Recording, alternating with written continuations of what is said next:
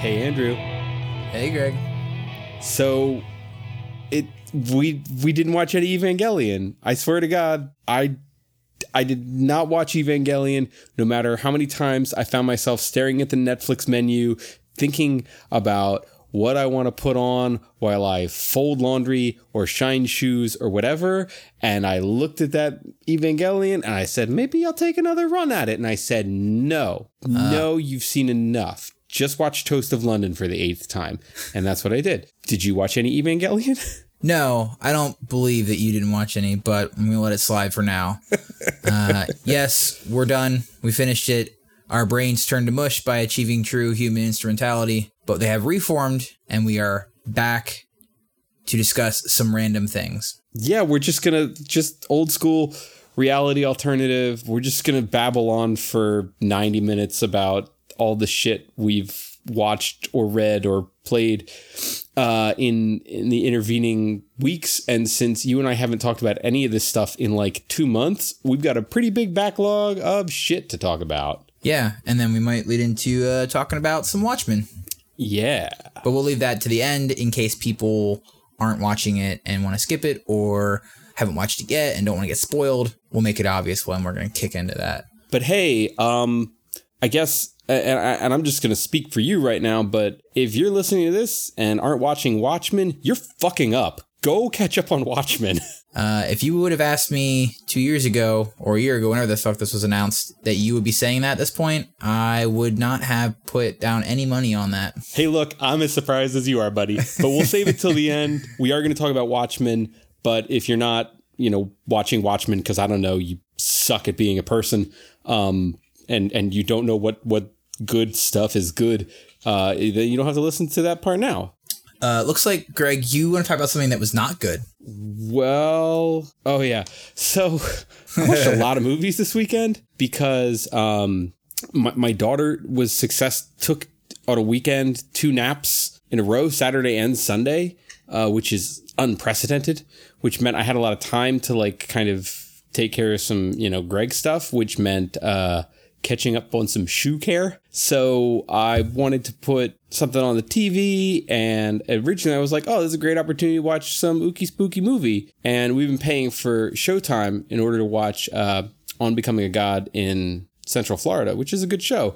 Um, but I was like, oh, let's see what Ookie Spooks uh, Showtime has. And I landed on something that was not an Ookie Spook, but something I've been curious about, uh, which is the 2018 Dark Tower movie. Yikes. Oh, it's as bad as everyone said it was. And I knew it was going to be bad. I had very low expectations for this, but I was just curious in much the way I was curious when I watched uh, the 2017 Mummy, the Tom Cruise Mummy movie. I was like, I know this is going to be good, but I just kind of have to see how. Um, the Dark Tower was exceedingly bad. I really enjoyed most of the Dark Tower series, the Stephen King uh, fantasy series that kind of established the Stephen King like expanded universe, so to speak. Um, although it is a frustrating series of books, a very flawed series of books. But I was curious about this. Um, and I wish I could say it was a squandered opportunity, but I can't even do that. It's just, it's just bad. It, it, it's just a bad, bad movie. And, um, you don't need to see it, even if you like the Dark Tower stuff. Although you probably know this because this movie came out a while ago. And um, I just wanted to talk about how bad Dark Tower was and why they put Matthew McConaughey in a wig. I don't understand. and um, there's so many genuinely cool things in the Dark Tower that uh, they papered over with dumb shit. And interestingly, like Dark Tower, the Dark Tower series ends in kind of a cyclical way, as though we are going through some kind of time loop. But the main character, Roland, like when he at the at the end of uh, spoiler alert for the end of the Dark Tower, I, I guess ten years later, um, the the series, the book series, he comes out of it, you know, comes out of the loop. So you start kind of you're back at the beginning of the series, but he now has an item in his possession that he he didn't have before. So there's this feeling of like, oh, it's this kind of almost video game like new game plus mode. And there were some hints in the marketing for this that it was that this was oh, this is further, this is a, a further along loop than the book series. So some things might be different. I was like, all right, fine. That's a great way of giving yourself some permission. But uh, nope, dumb, just dumb and bad. Uh, that's a shame. I think they're still moving forward with the show, although I think originally it was supposed to be tied to this, and it was no longer going to be tied to this. But uh, I think it's on Amazon. I want to say. I mean, yeah, give it a shot. I mean, I I, I think that uh, truthfully, one thing that this sh- that this movie kind of got right was the um was the kind of pro- production design, visual design of Midworld, which is the kind of alternate fantasy world that uh, that takes place in. Which, for some reason, this movie actually spends very little time in. They come back to real New York because, ugh, dumb. Because um, it's cheaper.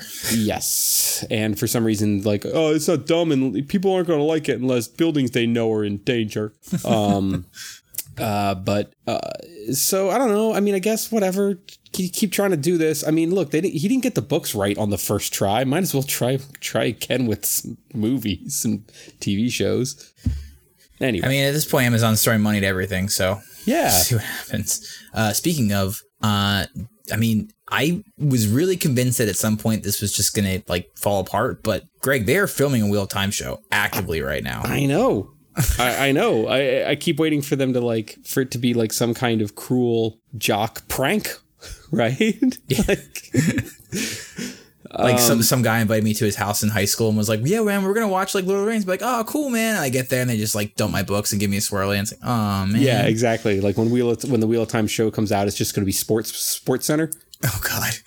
Uh, yeah. So I mean, yeah, they're filming in Europe and uh, it's it's happening. So I guess given production rates, we probably have Wheel of Time show by like next year, like hey, sometime in the next year. Theoretically, I mean, is is is there anybody? Do they have any like um big names in the casting yet? So um oh god, now I'm blank on her name. Uh she was the she was a she played the woman in Gone Girl. Uh she also I think has been in the Mission Impossible movies. Um oh mm, gosh. I got nothing. She's playing Moiraine, like and I guess they're anchoring the story around Moiraine, who is okay. effectively the Gandalf of the story at the beginning. Sure. Um and the guy who's running it is he, the showrunner is like a nobody effectively. I mean, he did some stuff on uh, for Agents of Shield, but that's about it. But apparently, he's a diehard fan, and the only other information we really have is that Brandon Sanderson has read some of the scripts, or at least the outlines of the scripts, and says that you know he really likes what the direction they're going. He's like they're making a lot of changes because they kind of have to because well, it's an old book series, and also it's long as fuck.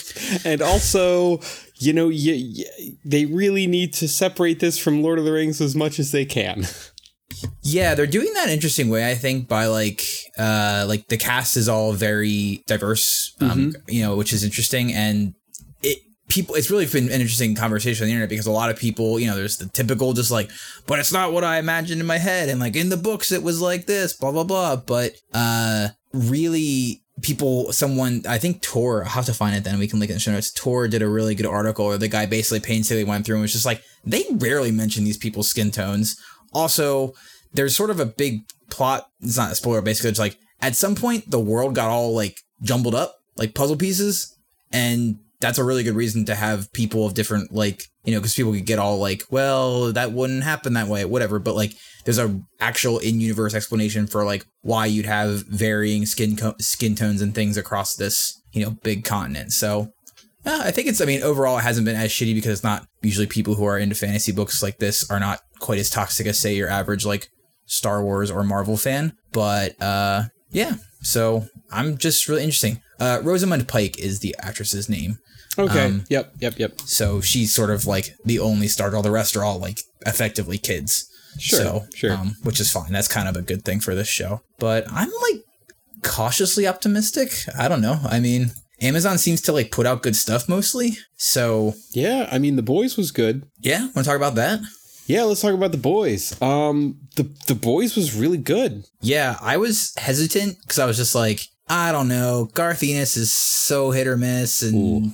just like yeah, very much of a time. Ooh, yes. Maybe not of a time. I don't know.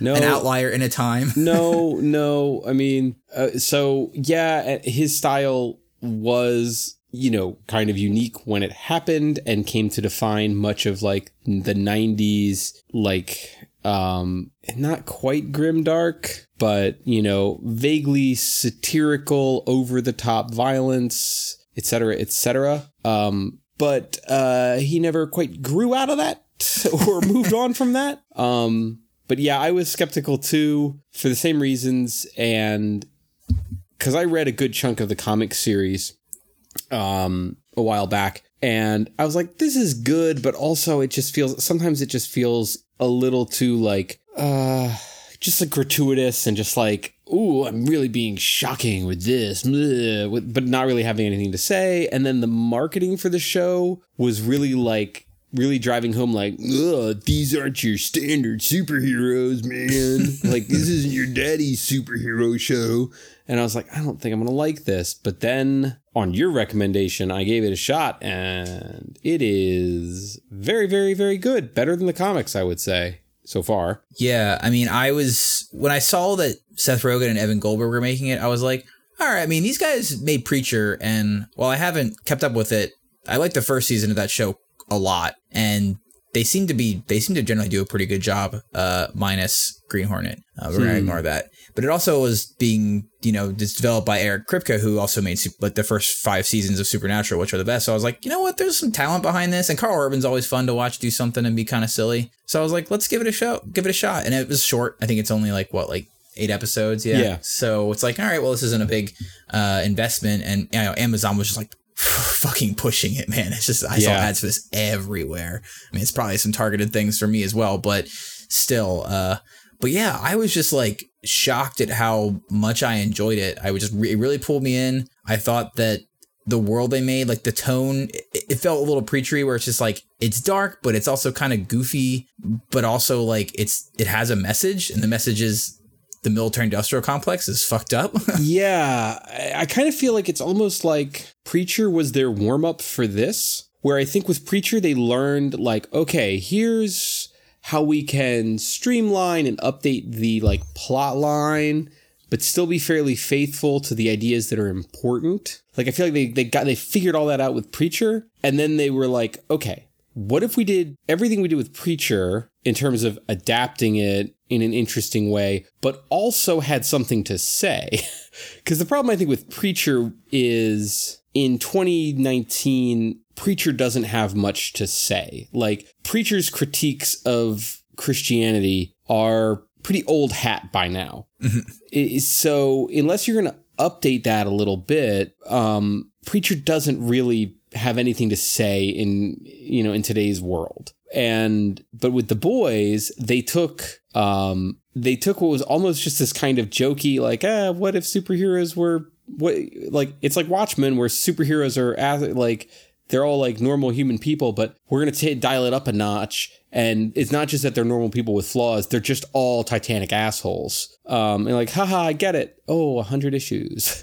Um uh unnecessary. but, but but where this was much more about like you know, yeah, again, the military industrial complex and um, the idea of, oh, the way that the superheroes end up being so insouciant about human life and collateral damage. You're like, oh, that's the way that that they're using that as a critique for, you know, the military thing. And it's like, oh, you found something to say. Fantastic. And also, what is even more subversive is subtly because this show isn't as much of a critique of like Marvel movies as the marketing made it seem, but the way that it twists together the idea of using superheroes to build a culture that's more supportive of military intervention, you're like, oh, that, huh. Yeah, huh. it was interesting because some of the first things that some of the first early reviews I read were kind of like not super positive and more like, oh, it's trying to critique our superhero culture. It doesn't do a good job. I'm like, and then I watched them like, it's not really trying to do that. It's it's doing a couple different things, but you know, I just felt it was really poignant right now. Just like the evil people are like this is this like large which I find ironic that Amazon is making it this like large yeah. multi-industry, you know, international conglomerate corporation that is doing all kinds of fucked up things in order to get more money and to right. get military contracts and to get you know because a bit one of the big you know plots is that there's a lot going on that to try and get superheroes to serve actively for the United States military. Right. And you know, but even you know, it's like so it's doing that well. I thought that the characters and the acting was like pretty solid all around. Like Yeah. there's some weird side plots that like are somewhat goofy, but also still kind of fucked up. Um, and they also just make superheroes legitimately terrifying. Like Yes. the guy they have playing Homelander is Oh, boy. is scary, like Yes. legitimately scary. And I don't know, it just it just feels really good. So I, I think that if they can keep up what they're doing, like this could this could have legs. Yeah, I I really liked the. I mean, Homelander is done exceptionally well, and I, I think that they really bring a lot to that character that the comics couldn't. Um, where you get the, you really do get an impression of like what it would be like to live in a world with these people in it, and not only do they have the that they can kill you with a glance if they wanted to, and there would be no repercussions, you know, and like that fear, like it does make you feel like, oh boy, no, it would be terrifying if these people were real. I don't think I would want this at all. Um, Right. And then uh, the airplane scene, yeeps. Yeah, Ooh, that was tough to watch. Yes, yes, it was. Uh, but yeah, I mean, and and the the you know won't spoil it, but the end, the last sequence, Yeah, the twist slash kind of cliffhanger, which is like, oh, okay, well, this is going a different direction than I thought it was going to go, and then kind of does it again to you, and you're like, wow, it's just I don't know, I just really enjoyed it. yeah, I did too. So, like I said, once again, it's like I feel like if I mean, no, no channel or whatever we're calling things today. What are we calling things? Channels, services? I don't know. Uh, they're never gonna have a hundred percent, you know, win rate. But a lot of stuff on Amazon I've watched so far has been pretty solid and doesn't seem to have quite the Netflix effect where Netflix is just like, let's just make a show every single day forever. and just by math, some of them will turn out to be good Yep. um, where Amazon seems to be a little bit more like Jeff Bezos' pet, pet projects, as well as just some other good things. Because I also watched. Um, have you watched Fleabag? No, but everyone says I should. Yeah, it's been it's obviously very popular in the zeitgeist. Not people talking about it. You know, the woman behind it won a bunch of awards. So on some recommendations, we watched it, and you know, the first season I was like, okay, this is good, but I don't see what what the big deal is. And then, but in the second season I liked a lot. It has Andrew Scott in it, who played uh Moriarty on Sherlock. Oh, no kidding. and he, and he's a weirdo. Of course. Um, That's his job. Yeah, it's very British. Very, I guess, people who are into theater and like drama. It's a lot from that that they find interesting. Um, so it's also pretty pretty short, uh, very short seasons, very short episodes. So it was enjoyable. Like I said, second season for me stood out a lot more to the first season, but um, maybe I'm just not picking up on everything I should be. But but yeah, so Amazon track record is holding up for me. I also watched the most recent eight season of Agents of Shield, which was put on Netflix, uh, which is now the confirmed second to last season because they're doing one more season. They decided to go a little shorter this route instead of saying like we're gonna do. I think the show for some reason there's this rumor or confirmed rumor that like Disney or Marvel TV at some point told ABC you're not allowed to cancel this show Huh. ever, basically. So this show probably, I mean, I generally like most of it, but I probably this show probably should have been canceled like three or four seasons ago. I feel like it, it has been. No, it's this is the second last season, so they cut it down from like you know the typical twenty three you know network television thing to like I think they did sixteen episodes or thirteen episodes something like that, and it definitely helped have a little more of a driving plot line. And they're setting up for this last season, which I'm not actually sure if they're doing that. Uh, I assume they're doing another truncated season, but you can also tell that like they had a lot more money to spend on them special effects this time around because things looked a lot better. Because there's like they're like in space and doing all this different stuff, so it was it was fine. I liked once again. This is one of those shows that I think always does a really good job in the first half and then kind of shits the bed in the second half. But Hmm. uh, that just seems to be a, a common trend with some of these longer running, like you know the more traditional style, like 23 episode, 40 minute Yeah. you know, it's just I think they just like run out of steam because it's just so much time to fill. So, but they had an interesting like pretty nested storyline, and I, I enjoyed that. So, if people are into it, it's out there. Uh, who knows how long? Because did you hear the news that Jeph Loeb is out at Marvel TV? Yeah. Um, kind of coming right off the news that Feige's been promoted to Chief Creative Officer, which is a pretty cool title Yes. Yeah. Sure. if you're into C-suite titles. Um, still kind of figuring out what all this means, but basically, sounds of it is that like they canceled some of those Hulu shows they're gonna do, like the Ghost Rider show. I think they're still doing the Hell Helstrom show. Um, I, you know, their Agents of Shield is going to be done. I always saw the Netflix shows are done, so it seems like they're trying to maybe pare down some of the live action content and just shift it all towards Disney Plus with Feige at control of everything and probably trying to be more trying to integrate more with uh, the MCU. They also canceled that um, freeform Cloak and Dagger show, and I imagine I didn't even realize that was on the air. Yeah, yeah. Um, I will imagine we'll probably get. Uh, I think this third season of you know Runaways on Hulu is coming out soon, but I imagine that'll be the last one. Oof, there's just um, too much. There's too much. So too much. too much. But you watched some TV. It looks like. Oh yeah, I did. Um, so I guess the thing that I'm most interested in is uh, season two of Castle Rock on Hulu. Um, I watched season one. It's kind of their Stephen King mashup show. Um, it takes place in kind of a fictional version of Maine that is a mashup of the settings of a lot of Stephen King books um, Shawshank Prison, as in the Shawshank Redemption, is in the town. Um, and there are characters in the show that have been mentioned or have appeared in other Stephen King books, although sometimes it's just a reference to them. It's not necessarily all canon. And to give you an example of how it's not all canon, so this new season um, seems to be focused around um, the character of Annie Wilkes, who was played by Kathy Bates in the movie Misery. You haven't seen ah. Misery, have you? I haven't, but I know I've seen the you know the famous clips. Sure,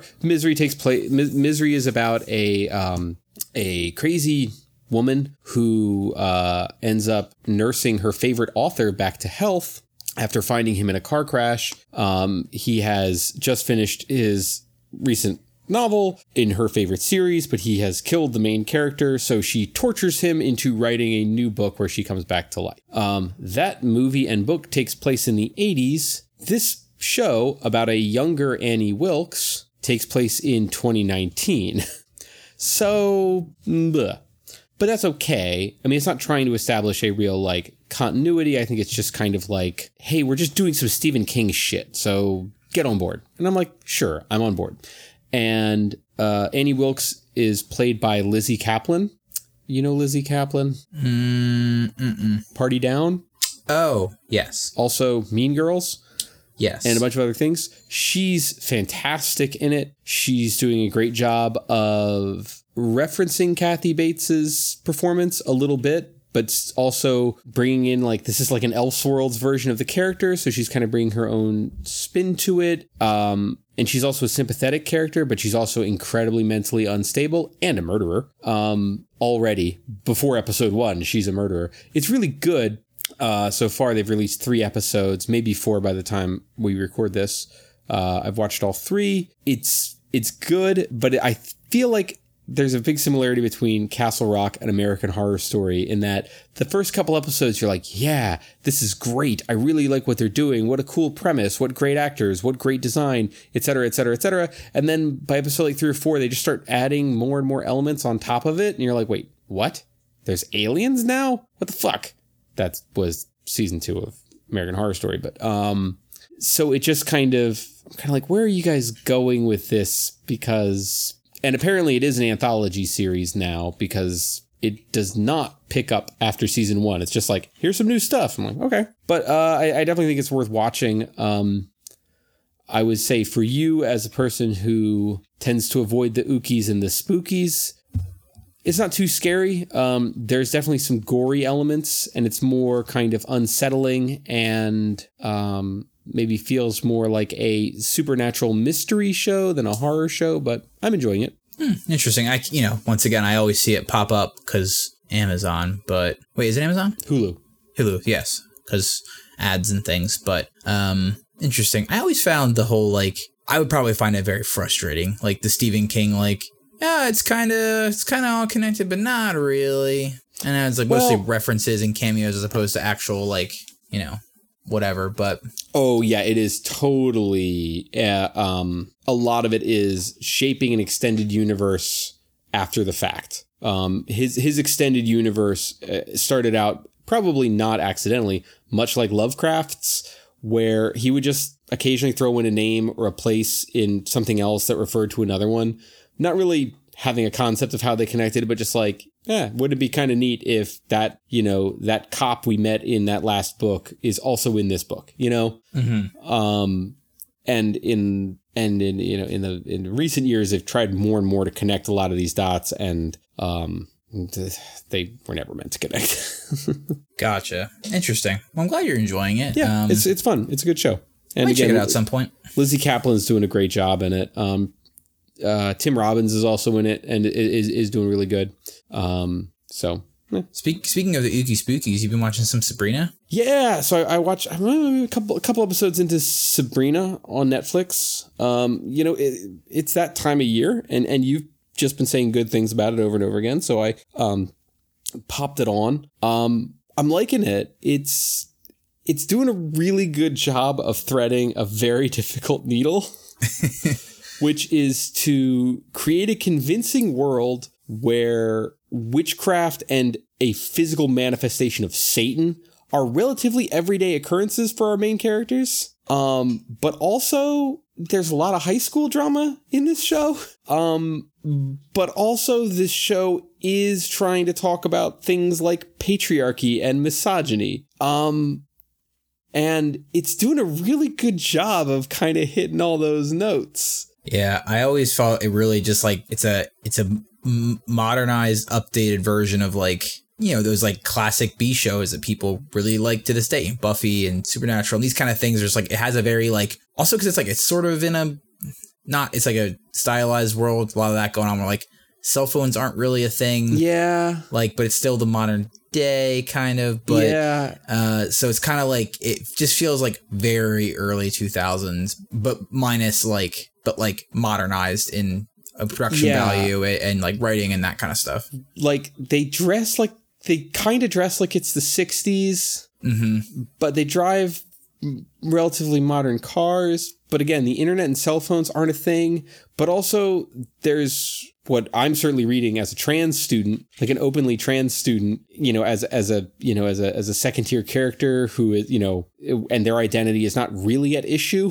so but I'm fine with that. I like I don't I really don't mind it when shows do things like that because sometimes having to work the internet and cell phones into your plotting really just creates a lot of problems. So it's Yeah. just like, well, what if we just said nah? And I'm like, okay, Yeah. yeah, let's do that. I never realized that, and they're not, and they're not supposed to be connected in this, but like I never realized that, like digging into some of the history, that like, oh, it's all Brent, this all kind of like Archie comics, right? That's where Sabrina is from. Mhm. Is where like I guess Nancy Drew is from. I'm not sure. Like, no, Nancy Drew No. was uh, Okay. just a book series. okay, I thought that there was some connection there, but I could be wrong.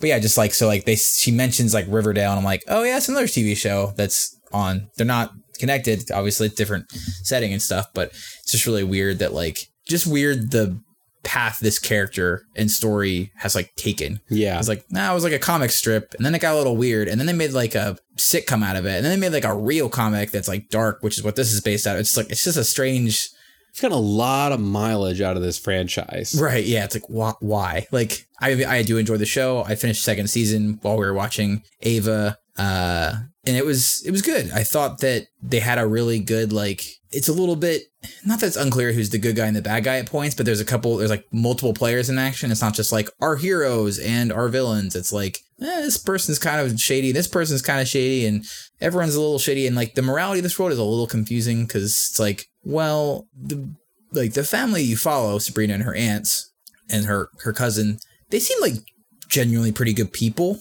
Like you probably classify them as like decent human beings. But then they say things in this like, you know, this like this witchcraft world they live in where they worship Satan. And they're like, oh yeah, like we made that cake out of babies. And I was like, wait, wait, wait, can we go back a second? like, what did you say? Yeah, Like, whoa.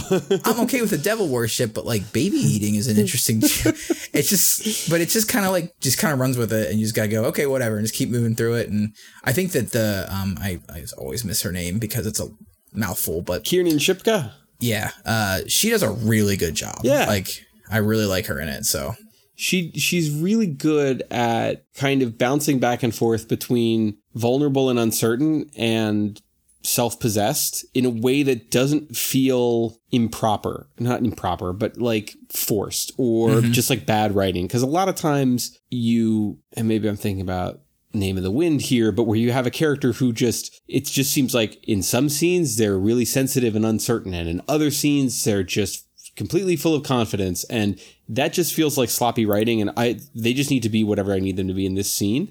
But she does a really good job of um you know and you can tell like when she gets fired up and self-possessed like you can tell what's triggering that for her and it's usually like some kind of injustice that's being done either to her or to her friends and that's when she kind of really gets takes command. Um, but then there's other scenes like where she's with her boyfriend or she's uncertain about her role, like in this, you know, am I a witch or am I a human, et cetera, et cetera. Like where she's, you know, where she's doubtful and she seems like a, you know, like a teenage girl who isn't sure of her place in the world. And, and, and she does an excellent job of making all of those feel believable and feeling like they're coming from the same person, just, you know, who's kind of finding herself in different circumstances. She's really good. Yeah. And there's like some genuinely like really uh like compelling visual mm-hmm. scenes. Like I think the cinematography is really good in the show because it's like it's not scary, but like the the style is very dark and like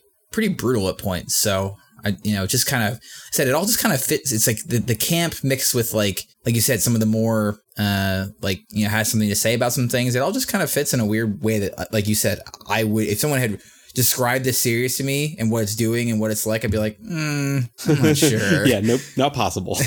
but it's doing a good job. So uh, I, I wonder what you think as you continue to move through it. Yeah, I mean, it's kind of I'm kind of keeping it on as like a fifty percent attention show. You know what I mean? Yeah, that's probably enough. You know, it, it's like oh, I put this on, and you know, while I'm you know doing chores or you know making dinner, um, you know, it's not a sit down and, and pay very close attention to everything, but I'm really enjoying it, it, it with that level. Cause I also feel like if I really dug into this, I would kind of get bored with some of the more relationshipy stuff. Um, cause I, you know, feel like there's some, there's a fair amount of that. And again, totally fine if it's in there, but mm, I, I feel like I would get bored of that stuff anyway. Yeah, I will say I don't think they overplay some of that. Like, there's good. a little bit maybe, but it was definitely less I think the first half of the first season probably has the most of it, and then it starts to sort of kind of you know, all right, go away good. from there. But yeah, uh, you know, it's still a high school show right. at heart, no, but very little time is spent in the high school, and um, you know, as as the other side characters get a little more developed and start getting their like pathway into the supernatural world. Yeah. Uh, I mean, she's a teenager, and it wouldn't be a believable or interesting show if we just pretended she had no interests in relationships and friendship and all those things, right? Right? Like mm-hmm. that's a that's a teenager's life. It's a, you know, sex and socializing. That's how things go. So fine. yeah. Uh, how about a show that I did give myself 100% attention to and watched in a single day, which was the third season of Big Mouth? Yeah, I plowed through that too. What did you think? Um, I liked it a lot. I thought that the joke density and like the joke, I was just continued to just laugh and laugh a lot. I thought that the only weakness compared to last season was that it kind of lacked that like driving overarching storyline. Yep. That that like had a nice conclusion in the second season, but I was com- like pretty content. Like that would be better, but I really didn't have a major complaint that it didn't really have that because I enjoyed. I mean, I just continue to laugh they have to be careful. They're getting to the point where like there's a couple jokes where I'm like, I'm still actually laughing at this, but be careful. Like yeah. you could like the dog, which I still laugh at every single time. Uh, you know, Ludacris featuring Pitbull. Like I I'm like, mm, just be careful. Like, just be careful. You don't want to overplay a joke. Uh, I thought the fight, the Queer Eye episode was really funny because having watched that show with Shay Summit, it's like they are making fun of that show, but in like a, you know, a loving way, like so much. Yeah, see, I I had a problem with that because, well, two things. One, I'm pretty sure that was the cast of Queer Eye doing the voices, right? It was correct. And Queer Eye is a Netflix show. Correct. So little bit of a crossover there. And also, I don't love the Bonobos product placement in my big mouth. because that I actually did not notice, but because and and this comes from a person who buys a good chunk of his wardrobe from Bonobos. Um, friend of the show. um, uh, they there's a there's a there's a shot where they talk about a particular shirt and that shirt is in this season's collection. Like it, it's there on the screen and i'm like you can fucking buy that shirt right now. It's not just a oh this is the kind of shirt they sell at bonobos. Ha ha ha. It's like no that's a shirt you can buy. Um and yeah i didn't love that the product placement um, see that one right by me so you're pretty tuned to that i'm sure well yes again because uh, you know, I'm I'm I'm scrolling through that sales section every day. um, well, I, I, enjoyed that, just like the little things, just like that everyone had a French tuck, and that like just little things that sh- people pointed out in the show. And this is not the first commentary, first time these things were pointed out, but just like when they're like uh, when I think the character's name is Bobby, who does like the home renovation, mm-hmm. and they're like, "Oh, you gave him a haircut, and I renovated his whole goddamn house." Like, yeah. Uh, they spend the least amount of time on that in, in the show, and it's just little things like that that I thought was yeah, interesting. No, but, I mean, I, like, and that's the thing about the show. Like, I feel like the moment to moment jokes are all really good, but I yeah, the the season two was so great with the way that they brought in the shame wizard and that that the that the having that overarching villain and really gave the entire season something to say. Like the season had a thesis this one tried to make it about toxic masculinity, but couldn't really. I don't think they really had a really cohesive way to talk about it. Like it seems like this would have been a good opportunity to like introduce another supernatural character who is some kind of embodiment of toxic masculinity, much the way they did with the Shame Wizard, in a, very effective way. I just feel like uh, I just it just I don't feel like it really knew what it wanted to be. Yeah, I I wonder if and this is you know they've announced they're doing a spin-off show. It's called Human Management or Human Resource. I don't know what it's called, but basically it's going to take place in the world they want to in the second season, where all the different like Depression Cat and the Shame Wizard and the Hormone Monsters all work and live. I suppose. So I wonder if they started to kind of pull some of the back some of that stuff to use for that show and focus less on some of the more you know like you said supernatural extra characters i'm not sure that's just a thought i have but yeah it could be um, um i mean i think that yeah i i, I mean i totally I, I, got to the end of the series and or uh, season and was sad that it was over like i wanted yeah. more but um yeah i just feel like this one could have used a maybe another couple of months to kind mm-hmm. of get ready and there were a few too many stunt episodes like and each one of them on their own is fine. Like the Queer Eye episode is one. The Duke Ellington episode is another one. The superhero episode is another one. The uh, Disclosure the musical is another oh, one. Disclosure the musical. Uh, so weird. Yeah. So I have more on that in a second. But like, and all of them are good in isolation. But when you realize there's only about eight episodes and four of them are just kind of like essentially standalone stunt episodes, it's kind of like, ooh, Ugh.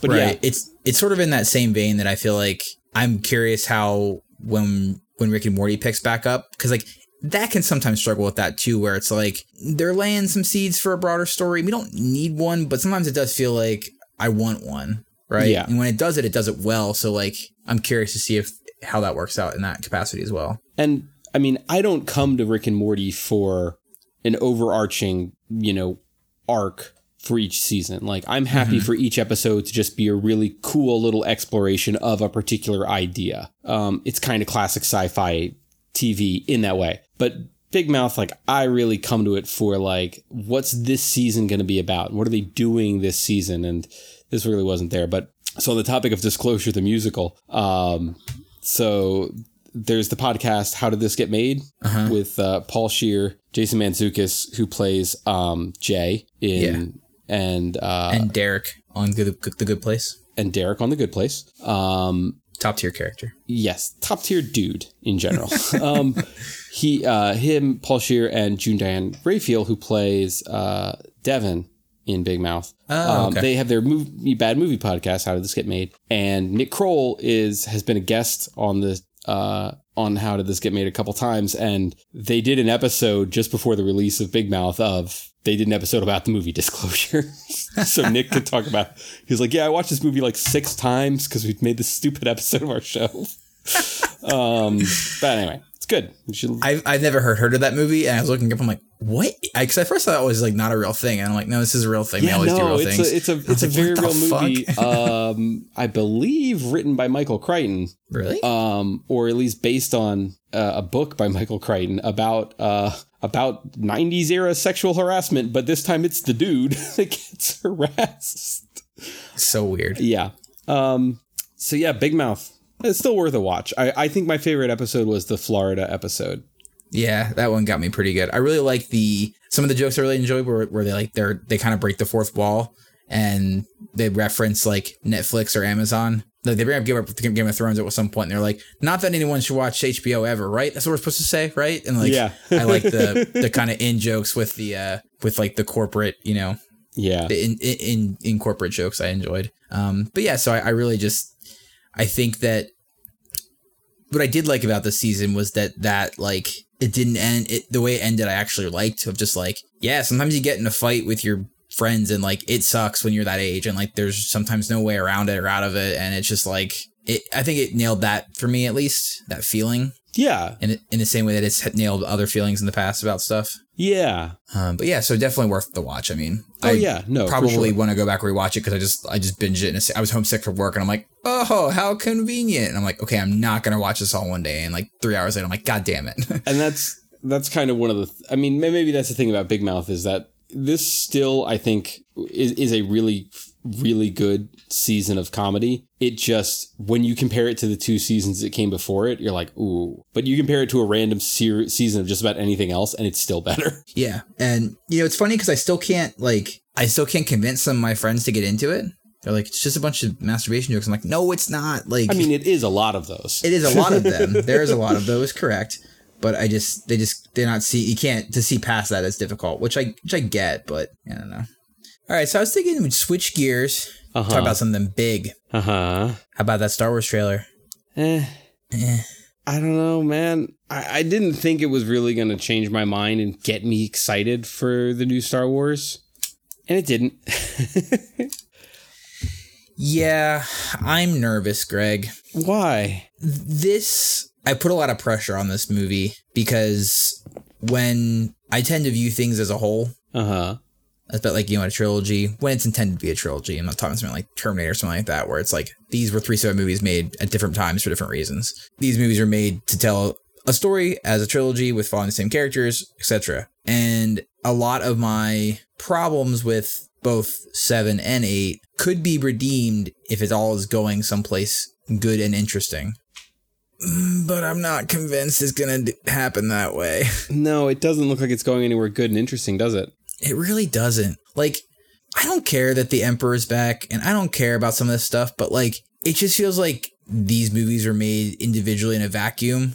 Like, there's nothing in the prior two movies to indicate at all that there's some like master plan at work. Uh, You know- yeah, no, I think that's exactly right. And I mean that in universe, as in like, you know, like I'm okay with Palpatine being a, a super mastermind. That's kind of his deal. But if this is all leading to this culmination of all nine movies, eh, seven and eight kind of felt like a detour. Yeah. and and like you know just okay detours at that i mean i like both movies i'm not a last jedi hater we've been over that but like i just feel like why and then subsequently like why like why are we doing it now like it, it just seems like we're a little over the place and it makes me once again sad that i think there's really no strong creative direction for the star wars franchise as a whole right um, now yeah, I think that's right. I mean, it it does seem like Last Jedi didn't leave a ton of a ton of options of like where do they go from here and why do I care?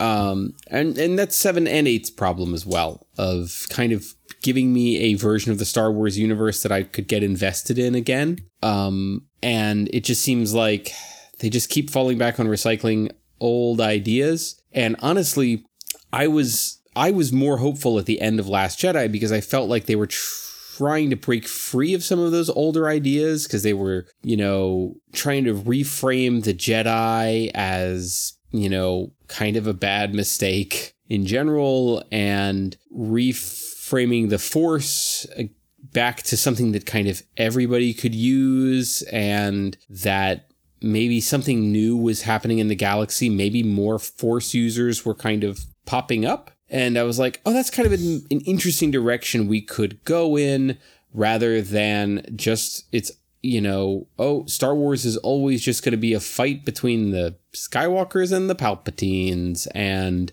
that's just what this is going to be. And then it's like, all I've been hearing about this next movie is, yep, the Emperor's in it. And uh, that whole thing about Rey not really being anybody, like, she's just a person. Yeah, we might change that.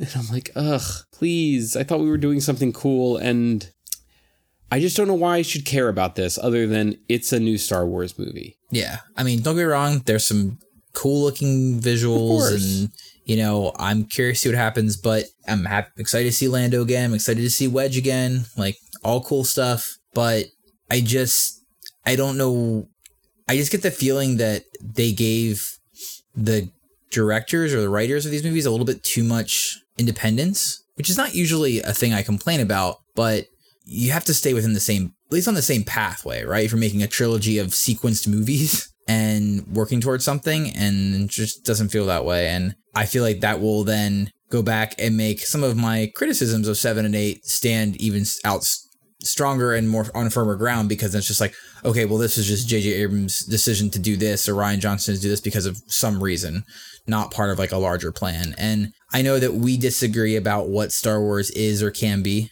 That's okay. But when I see when I look over the other side and I see the Mandalorian is looking like everything I'm hearing and seeing about it is just like this just looks like I want to watch this right now. And I'm like at this point I'm way more interested in that than I am in this ninth Star Wars movie, which is supposed to be the culmination of everything. And I'm just like, that's a mistake if that's happening that way, right? And that's and, and that's the other thing is I think that it's it's this idea that episode nine should be the culmination. I don't know. I just feel like and maybe that was the mistake of trying to tie seven, eight, nine too much to four, five, and six. Oh, I agree. I think it's a complete mistake. I mean, I think it's fine to have the characters, but like to to try and paint all nine of these movies as one story, yes, is a flaw.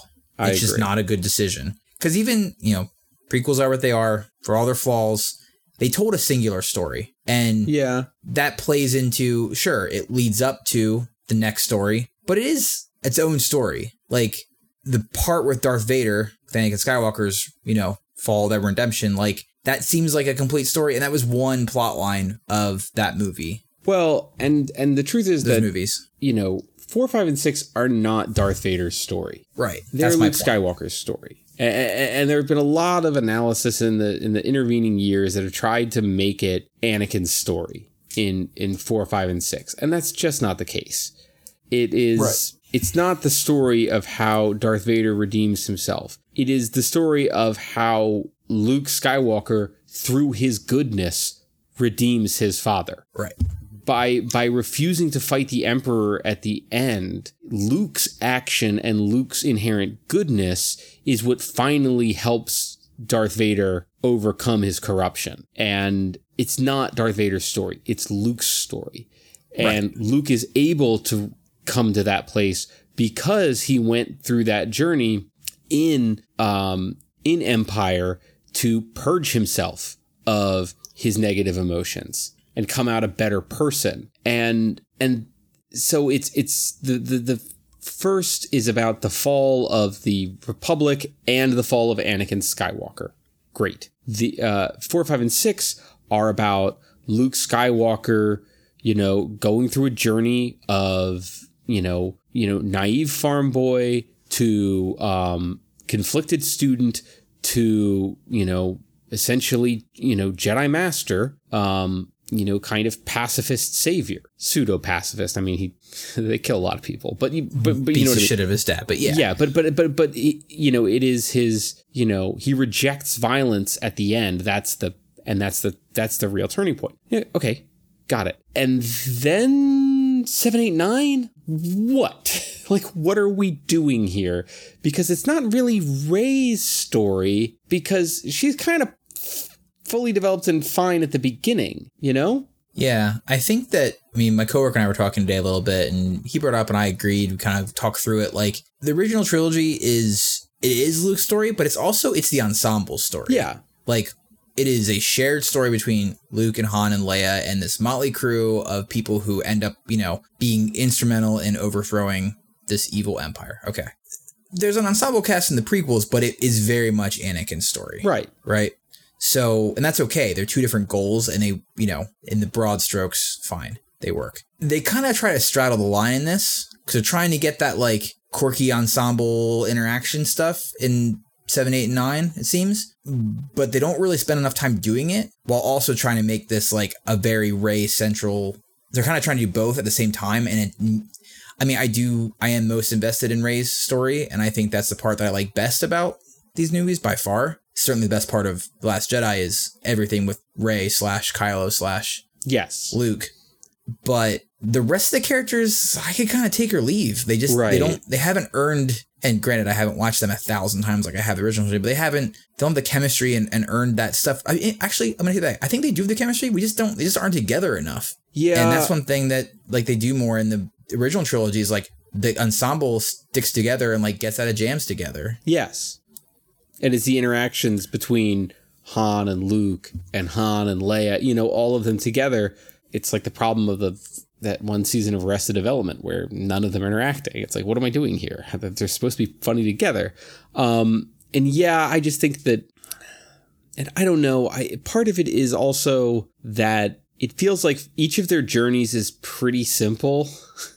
and Yeah, it's kind of like they just keep repeating it. Like, ah, Poe's cocky and needs to get taken down a couple pegs. Okay, well, just do that again in this movie.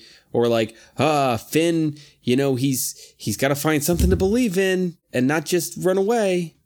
Okay, let's just do that again. You know, and and and and, and yeah, I mean, you could say you could maybe make the same case for Han. Um, where it's like he kind of loops a couple times of like doing the right thing, but uh, I just yeah. I mean, I just think that they they didn't decide where they wanted to go, Yeah, and, and they didn't they didn't plot an outline for three movies that makes coherent sense, and it you know then that leaves you very much open to a the first problem is you should you should always know the ending when you're writing the beginning and the middle. yeah. and two, it le- leaves you subject to potentially the whims of the audience, which isn't always a good thing. Oh thing. yeah, and I, I think they've made a big mistake here too. I think that they've made a big mistake um, by giving nine back to J.J. Abrams because it feels like it feels like a statement that like Rian Johnson was a mistake. You were right, internet.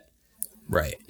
And um, oh, you wanted to be oh, we veered too far away from what you thought Star Wars was. Well, okay, let's go back to the guy who all he knows how to do is regurgitate the original. That's what worries me. I mean, look, I'm gonna go. I'm gonna pay money. I'm gonna see this movie. Um, and it's it's gonna be fine. I mean, I guess at the end of the day, if you say, look, seven, eight, nine are really just a rehash of it's basically the same Luke Vader story, but in this one, maybe they'll fuck. Like and I'm like, all right, I guess let's try that. Um, so I don't know, Star Wars. Yeah. I just think that I mean there's a lot of stuff, you know, it seems like I mean, if I'm if I'm if okay, so if I'm Disney or Lucasfilm, I guess at this point, I'm sitting here going, All right, let's look at the list of people we've promised Star Wars movies to. All right, Rian Johnson, well he's you know, a lot of fans don't like him right now. Maybe we'll put that on hold for a little bit because there's been no news about that. Solo didn't pan out so well, so maybe we'll put a you know put a pin in some of these side story movies. All right, who's the other guys we gave movie to? Oh yeah, Benioff and Weiss. Mm, maybe we'll hold off on that too. Mandalorian looks good though, so let's make more TV shows. I guess. So I- like, it's just a, I just feel like they must be like they've dug a dug themselves a hole with these movies, especially because people are going to naturally compare it to something like Marvel or whatever, and it just doesn't hold a candle to that the the macro Well- attempt at the storyline there. I think the problem is I think Star Wars has gotten to be too big and it has gotten to the point where it's unworkable. Like I don't think that you can make Star Wars movies anymore that are going to appease everyone who wants to see Star Wars movies. I think that the audience is too broad and too fragmented in what they want and maybe you can try a scattershot strategy where you make some things that are good for this kind of Star Wars fan and some things that are good for that kind of Star Wars fan. Um, but I think that because it means so many different things to so many different people, there is no one big tentpole Star Wars thing you can make that's going to make everybody happy the way you, that you want it to. So maybe the maybe the expanded universe was the right economic model all along. You know, you just carve out a niche audience that you can serve with a million books about um, the bartender from Mos Eisley, and you can keep those people happy at a relatively low cost, and that's it. Maybe that's what they should have done. To be fair, there was only a short story about the bartender from Mos oh, Eisley. holy but shit! I was making it up. There's a there's a book called Tales from Mos Eisley Cantina, and basically it gives a little bit of a short story to like most of the characters you see in there. I don't. They're actually fun little reads Uh, because stop. they're Stop.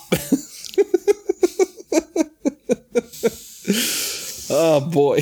uh yeah um yeah i'm really curious because now they're starting to really like dig back into the odu because like they've been doing a lot of stuff with Thrawn, and now they're talking about bringing back Mara Jade, and it's just like, well, why didn't we just do this in the first place, guys? Like, Because they thought could- they could marvel it. I, I guess, but they did a really shitty job at it. Yeah, because unlike unlike the Marvel movies, the Star Wars the Star Wars fandom has like forty years of history, yeah. whereas the Marvel movies only go back to like what two thousand six. you know, like y- you just your your your fan base just isn't that fragmented the way it is with Star Wars. No, that's definitely true. Um, I'm just curious their strategy moving forward. I feel like they this movie almost feels like they're like, all right, we gotta we gotta close the door on this because this whole thing's a mess, and maybe we can Oh, they're reevaluate gonna, they're gonna take that. a break from the numbered movies for a couple of years. Yeah, at bare minimum, and it which stinks because I feel like there is some good ideas in these movies and some good characters, and like don't get me wrong, these movies are like they're not bad. Like I don't think they're like bad movies. I enjoy watching them. I enjoy seeing them for the first time. There's some really powerful moments and ideas in them. Uh, but I'm just the the bird's eye view, the macro view. I'm just like like you said, what are we doing? Yeah, where are we going with any of this? and you know maybe these tv shows will be good uh maybe that's maybe that's a better place for star wars just tell little stories Maybe i don't know i don't know we'll see i guess but however it seems like you're feeling quite the opposite about another revival uh, Picard. yeah Yeah, I mean, I every time they release another trailer, I just get more and more into it. Uh, I'm I'm I'm man, when that show comes out, what's the release date on that? Let's Google it. Okay, I've got until January, but that when that show comes out, man, I'm just gonna be a fucking wreck. Like I, I just the, the the trailers come out and I'm like getting choked up just watching the trailers, and I'm like, oh man, I'm gonna take a week off of work just to recover emotionally. i love that this. there's something you love so much that can make you feel that way I don't know, wasn't- man. besides evangelion it, it, it it's just it's uh, yeah I, I i don't know it just seems like this th- oh in the latest trailer where like it's just slowly zooming in on um on you know like you just see Riker like working in the kitchen and he's like in his like retirement house and the camera's just kind of you know zooming in on his on him in silhouette and you know it's him and um you hear like his kid's voice you know say like oh Jean-Luc Picard's here. And then you just get this shot of his face and like it's the first time you're seeing that character again in you know what 15 years and more than that right well i uh, guess he was in the in movies, the right? movies, yeah, But like you're seeing this character again, and um, you, the look on his face that he's going to see his old friend again, and then you just get a couple of shots of them interacting, man, and they just, they just, I mean, oh, it's just they seem like old friends. They don't seem like actors who are just dusting off these old parts again for a paycheck. It's, it's just, oh boy, I'm gonna, it's gonna hurt my bones, man. Well, and I think that there's like more and more, especially, and well, get into it here, but with this Watchmen show, I just feel like there was a time when I think people were like, any attempt to try and reboot, revitalize, take a stab at, make a sequel, like it's always just a cash grab and shitty, right? Like, yeah. and I think that with some of the things that have come out over the past like five or ten years of like, no, no, just make it good. Like, you know what I mean? Yeah. Just like, you know, and I'm not saying everything deserves it or is necessary, but even if it's not like, no one asked for a sequel to Watchmen. No, certainly not me. Right. but, you know, and you probably would never have, never have asked for a sequel or a revival to a next generation or whatever we're calling this, right? Like, you probably be like, I'm good. Thank you. But if it's good, you're not gonna say no. Well, I would have asked for a revival, or not a revival, but but I I do think that you know I, I don't think that Captain Picard and the Enterprise characters got a fitting send off. That last movie was not a good ending to their stories. Gotcha. Um, so I think if you'd said we're going to take one more crack at this, um, I would have said tell me more. But I do want to talk about Watchmen. But before we do, shh, can I talk about the Joker? Yeah, man, go for it. So I'm I gonna s- just leave those. So no, I'm just kidding. I saw Joker. You haven't seen Joker. But I am going to talk for at most f- 16 minutes. It's about Joker. So Okay. if you are listening to this podcast, have not seen Joker, want to see Joker, um, like just skip ahead like 16 minutes. And and and hopefully you won't be spoiled. I mean, movies like made like 800 and some million dollars. So most people probably who want to see it have probably seen it at this I would point. imagine so. It's it's anyway. Um, and I don't think I have any opinions on it that haven't been said elsewhere. But so very quickly for you who has not seen it, um, here is the very basic plot. Uh, Arthur Fleck, who we know will end up being the Joker, is a uh, struggling, basically clown for hire in 1980s ish Gotham City. Um, he has severe mental illness. One of those is um, a a neurological condition that causes him to laugh uncontrollably in moments of uh, stress and uncertainty. Um, and Joaquin Phoenix does a great job in this of like doing this laugh that is he's clearly trying to suppress and is like painful for him and he's embarrassed by and is like he's kind of laughing and crying at the same time. Really good really convincing. But he's also incredibly socially awkward um, and often detaches from reality. He lives with his uh, m- his uh, mother Penny Fleck, who is clearly also suffering from um, mental illness issues, including a delusion um, in which she, uh, well, it's not delusion that she used to work for Thomas Wayne, but um, she seems to believe that if Thomas Wayne only knew the uh, poor conditions they lived in, he would surely help because he's such a good man. Um, she routinely sends letters to Thomas Wayne uh, and does not get any in return.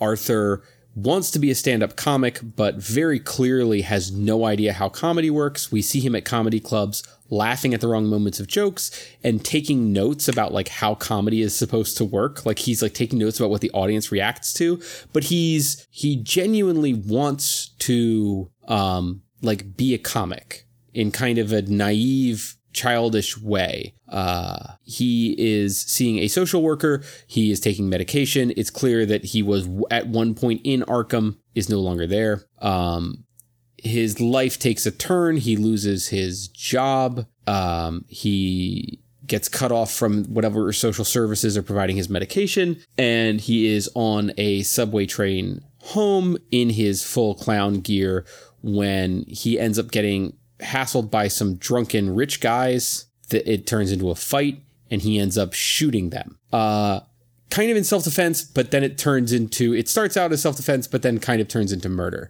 this begins his decline uh, during his decline he learns that his mother is convinced that not only um, is thomas wayne uh, going to like rescue them but thomas wayne is also she believes Arthur's father. Um, this causes Arthur to seek out Thomas Wayne uh, to do something, uh, which involves a cameo from Alfred and a very young Bruce Wayne at the front gates of Wayne Manor.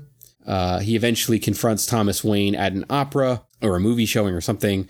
Thomas Wayne tells him, "Your mom's crazy. Go to Arkham. Go look at the uh, the records. She's delusional. You were adopted. You're not my son, etc., etc." He goes to Arkham, where the records confirm that yes, his mother was indeed crazy, was indeed institutionalized. He was indeed adopted, and was indeed physically abused by her boyfriends uh, as a child, probably to the point of brain damage, which might be the source of his mental illness. Um, Woof. uh, during this, a video of him doing a really bad comedy set makes it in onto uh, the late night talk show that is hosted by this Murray Franklin guy who played by Robert De Niro that he kind of idolizes, but they're kind of making fun of him for being so bad at comedy. But eventually they call him and they're like, "Do you want to come on the show? Your clip's so popular on our show, etc., etc." So he says, "Okay."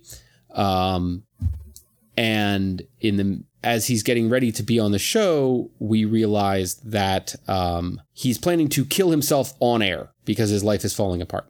Meanwhile, as all of this is going on, his murder of those guys on the subway is being interpreted by the population as some kind of class struggle um, about you know uh, the underclass oppressed underclass of Gotham is going to is rising up. So there are riots in the streets, people in clown masks, uh, you know, and he's Arthur is kind of interpreting this as like, oh, people are kind of into me. Anyway, he gets onto the Murray Franklin show. He comes out in his full makeup, um, live on TV, starts having a conversation with Murray, and then confesses to the subway murder. Uh, Murray decides that he's just going to run with this on TV and like has this conversation with uh, Arthur. Arthur, realizing he's not going to get any validation from Murray, freaks out, shoots Murray in the face on live TV. Um, and then there's a bit of a inconclusive ending where he is potentially lifted up by all the rioters as their new icon,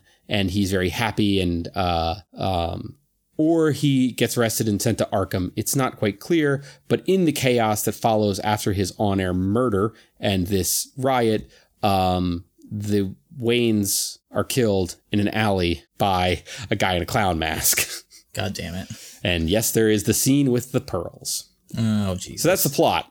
Um, overall, uh, it's a beautifully shot movie. Joaquin Phoenix does an amazing job, but uh, I don't think this movie does a very good job. Uh, one, I think it fails as an origin story for the Joker because this person, um, Arthur Fleck, doesn't really add up to the Joker we know any version of the Joker because there's two things we kind of know about the Joker, right? One, he's got some kind of twisted sense of humor where he thinks murder is funny. This movie kind of does that. Two, he's a criminal mastermind who regularly outsmarts Batman. Except this character, this Arthur Fleck, seems like he couldn't pay a phone bill without help.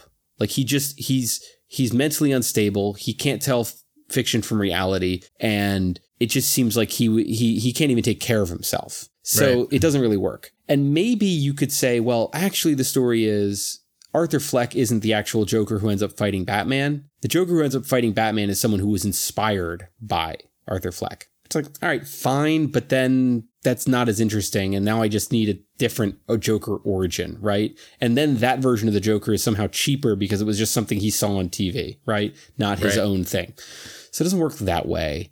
It's definitely not a movie about class struggle because even though his action kind of inspires some kind of anti-rich class struggle. The movie doesn't really take a point of view about like who the good guys are in that. It's just kind of like, ah, there's all these rioters in masks and, uh, you know, I don't know. What do they want? Who cares? They're crazy. And the rich are represented by like Thomas Wayne, who seems like kind of a dick, but not a monster. Um, so it doesn't really work as a class struggle movie. And it doesn't really, it kind of maybe works as just like a character study of like, oh, this guy, and he's just looking for identity. And because he's this he doesn't fit into society and society is abandoning him. His quest for identity just ends up leading to you know violence and bloodshed. And i'm like i guess that's something but it just doesn't really work. Um do i think the movie is worth seeing? I think yeah. I mean it's really interesting. It's thought-provoking. There's a lot of really excellent visuals a lot of really great performances uh, well really joaquin phoenix's performance. Um but uh, it's not a masterpiece. It it it in many ways it is just a bunch of winks and nods to better films, uh, with nothing really to, to of its own to say. Hmm. I you basically described the movie that I thought this was going to be. you know, just like probably well constructed, you know, like visually and with performances and, you know, probably as compelling as you're watching it, right? But the second you think about it at all, it's like, why would we do this again? And I really felt, I mean, I think you get it when you talked about like adding up to what we think of as the Joker. Like there's different Jokers, that's okay, but like I said, there's there's a couple things that are always the part of the Joker, and to remove them just seems like you're not talking about the same character anymore. So what's the Right. point? I- he, I- this this version of the Joker does not check enough boxes to seem like anything recognizable as the Joker we know. And maybe that would have been okay if if they didn't they didn't really try to tie it in with the Batman universe we know by um including the Waynes getting killed after the you know what I mean? Like and really making a point of showing us that scene. Yeah. Like I had heard about that and I was like, that seems unnecessary. if they had just if they had just been kind of like it takes place in Gotham and maybe this is just some elseworlds where um this doesn't end up in a Batman story. This is just a story about a guy who turns into a clown criminal, you know? And maybe we're like, all right, cool. Like maybe there's a, some version of, you know, Gotham City where this is an interesting little story, but uh, it just, I, yeah, I don't know. It's weird. I uh what do you think about its in like, you know, this controversy of just like, oh, it's a, perhaps an inspiration for like incel violence? I can, no, I, I I I think that's over. Uh, that's entirely overblown. Okay. Um, I think that uh, what he's looking he his gripe with society is not that society owes him something. His gripe with society is um that he's invisible and um his big joke the the the the, the joke for which you know the joke that where the punchline is he shoots Murray Franklin in the face is what do you get when you cross um you know a mentally ill loner with a society that turns his back on him you get what you fucking deserve bang like yeah. that's the joke you know and, and so it's like so that's the kind of the movie's thesis and at that point that doesn't see, sound like any incel thing to me Right. I mean, it's kind of shallow. Um, it, uh, I don't love it, but I don't think it, it has anything to do with, uh, incel stuff. I mean, I think it, it, it, it comes up against that a little bit. I do think there's a, a, a little bit of misogyny in this movie, but it's not incel misogyny. It's just general Hollywood misogyny. Um, Zazie Beetz' character essentially exists just to show us how crazy he is because he he imagines their entire relationship and that's supposed to be a big, you know, like second act twist. Find out that, you know, all those scenes where they were together, you know, and and, and having fun, he was actually alone. And I'm like, okay, duh. Kind of figured that like you kind of realize like the way that their relationship starts, like, oh, that doesn't seem right. Seems out of nowhere. Uh, and the fact that we never hear learn her name also seems strange. But anyway, like it's just that kind of like, you know, general Hollywood misogyny, not um, oh, he's turned into this violent guy because he's not getting laid. Right, Uh, right. No. And, and I think the movie casts his his mental illness as something genuinely like sad and and, and pathetic in the most literal definition. Like you feel sorry for him. Um, not uh you know, it's not that like bullshit Cheshire cat, we're all mad here kind of thing. You know, it's Right. like no, he's like this is a guy who genuinely can't connect to other human beings and like um genuinely has trouble differentiating fantasy from reality. So yeah. Like should perhaps be institutionalized or something. Absolutely. And the, and the movie kind of deals with that a little bit. Kind of talks about how this guy would be taken care of if society was taking care of him better. Like it talks about how he gets booted off his, you know, kind of um, social worker therapy. Um, whatever program is paying for his medication no longer exists.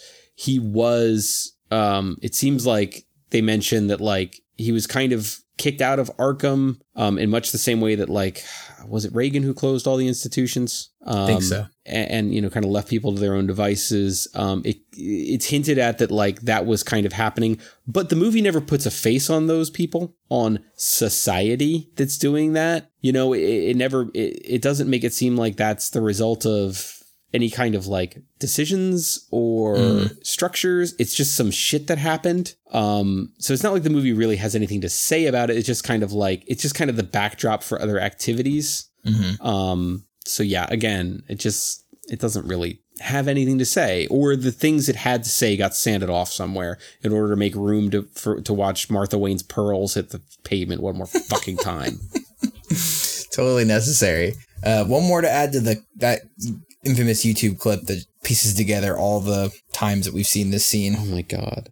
Uh, okay, well, I'm glad I didn't go see that. Um, I think it's worth seeing, but you know, I, you can wait till it's on Netflix. yeah, it's been a while since I've been to the movies. Actually, I was thinking about going to see the Terminator movie, but I don't think I'm going to. Yeah. I heard it was okay, but I don't know. Anyway, shall we talk about Watchmen? Yeah, we should talk about Watchmen. Um, this show's weird, man. Yeah. This show is. You could put me in a room for a week, and I couldn't come up with like I would never end up where they are. No. You know I mean? But it's but it's also exactly right, isn't it? I, I think it is. I mean, there's still a lot to be Sure. like. This show could completely shit the bed. I'm gonna just go and Absolutely. say that at this There's point. a lot of weight. There's still a lot of ways this could go wrong. Do we know how many episodes it is? Is it ten? I don't know. HBO is pretty standard for ten, I think, Yeah. for these kind of shows. But But based on the first two episodes, yeah, it is Watchmen as fuck.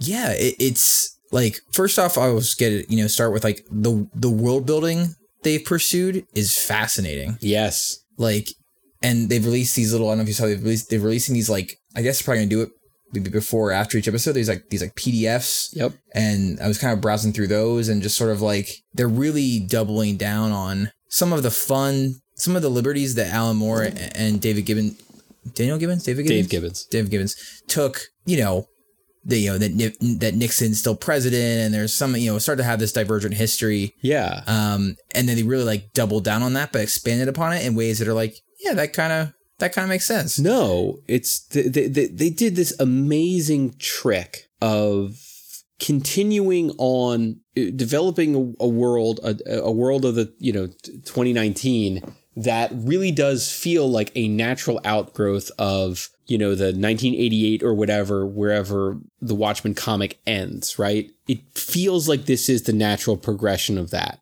Um but also it's they've built a world that is very clearly primed to have some interesting things to say about the real 2019 Yeah, and and the way that they've stayed true to Watchmen in that regard, in that it's like, oh no, we're going to because Watchmen was the, the comic was a commentary on the real world of its day.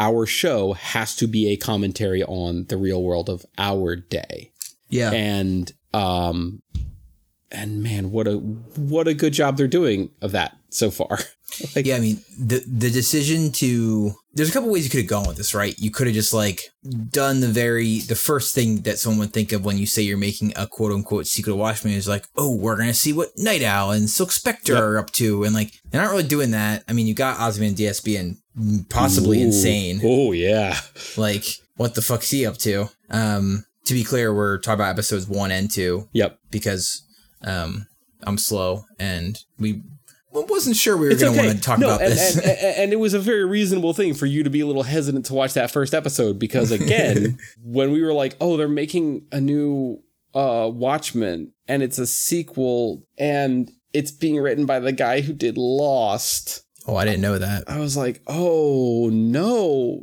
don't do this thing. Just leave it where it was. It was perfect. And why don't don't touch it? Um, but this is not a and that's what's another thing that's so great about it. It, it doesn't try to it's a sequel, but it's not trying to like supplant the original Mm-mm. or like, oh, this is Watchmen 2.0, you know? Yeah, I mean, I think it's doing, and this is this is back to my earlier point I was making is that like, and and you can debate about necessity and things. Although I don't not think that's like a particularly compelling argument for me for a lot of you know making art if we can be so bold. Uh, when I think about the good examples of things that quote unquote weren't necessary, like no one thought Better Call Saul needed to be made.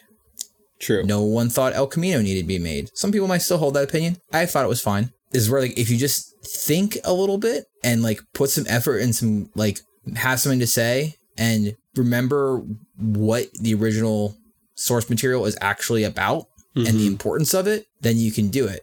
Some people can't even make a movie about the original source material and know what it was about Yeah. but despite being almost scene for scene recreation of that source material. But I think that what this is doing so good is that it is, and this is what I'm liking about it, is the world building, is that it's not hiding the characters from us.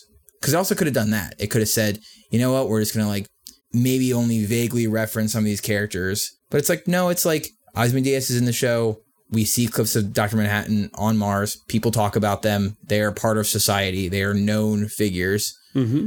I assume that we'll probably get more of more ties back as the series progresses and Um, whatever Ozymandias is up to, because his inclusion in the, inclusion in the show must amount to something of importance. Otherwise, why bother? Yeah, I think. in the um, uh, in the in the trailer for episode three, um, uh, now I'm forgetting the character's name, but the Silk Spectre, Laurie. Blake, I think. Right? Yeah, she you she we she gets introduced as some kind of FBI agent or somebody. Yeah. Um, they reference her in the uh, like the PDF documents. And- it's like and- memos from in there.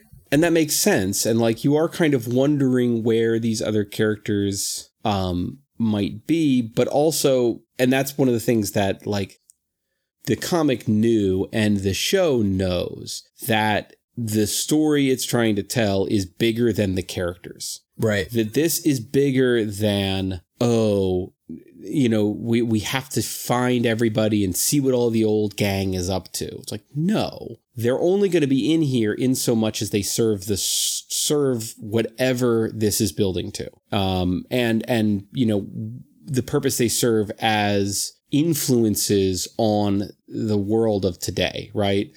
Like clearly Ozymandias is up to something again. Um, but we don't know what yet, but we know it's important. And it's going to be important that it's him and not just some other weirdo, right? Right. Um, and when Silk Spectre shows up again, it's going to be for a reason. You know, I, I well, at least it seems like it.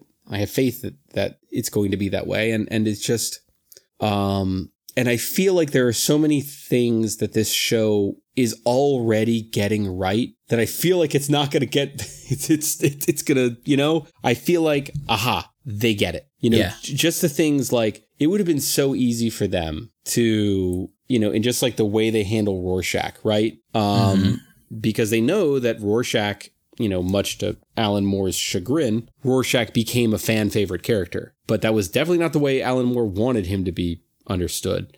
And the way the book ends, he sends his notes to what was essentially InfoWars. So, like, yeah, it would make perfect sense that the kind of people who read InfoWars would end up idolizing this guy. So, the fact that Rorschach has become a symbol for a white supremacist cult, you're like, yeah, that tracks, right? Whether or not Rorschach himself was a white supremacist doesn't, that's not the point. Right. And the way that this is happy to play with those icons and just be like, nope, that's what happened in the intervening 30 years. You're like, that, okay, this show gets it. It's also, I mean, there's some weird, like the.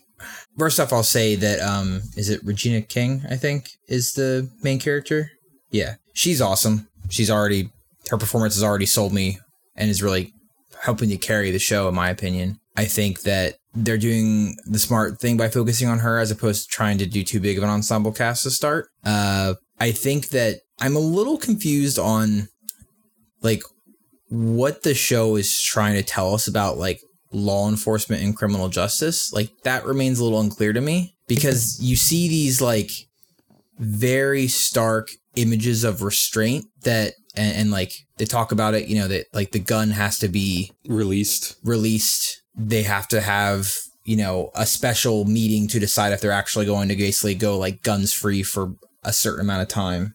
Yeah. Um, but then we also have scenes of like pretty intense police brutality and like clearly no respect for like Miranda rights and these sort of things. And I'm willing to be patient and see how that develops because I think that clearly, you know, the murder of this is where the show's also doing a really good job of like it's mirroring a lot from the comics, from the original comic, but Mhm. but like not aping it. Yep. Like clearly the murder of, you know, Judd. the police yeah judd the the police chief is very much you know similar to the murder of uh the comedian comedian.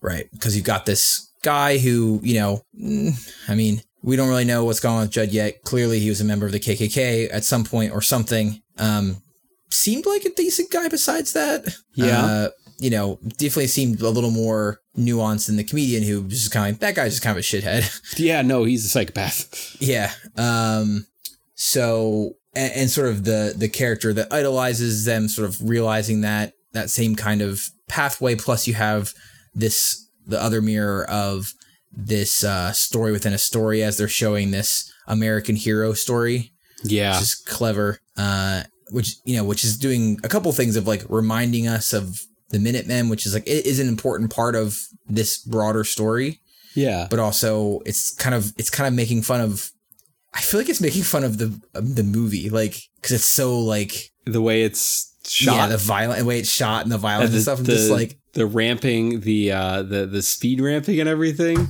yeah it's just very like Zack Snyder style. I'm pretty sure they're making fun of Zack Snyder this Yeah, I think they might gotta be.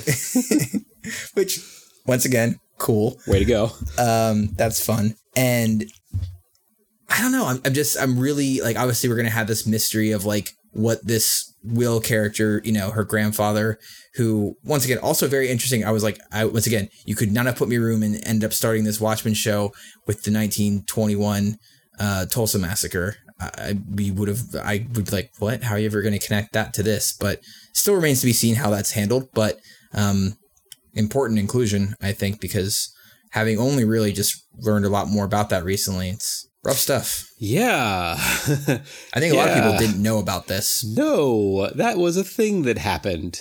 Yeah. Um, uh, Official records say official records say said that 36 people were killed, but uh, an independent audit was done in like 2001 and said that yeah, it was probably more between 100 to 300 people were murdered. yeah.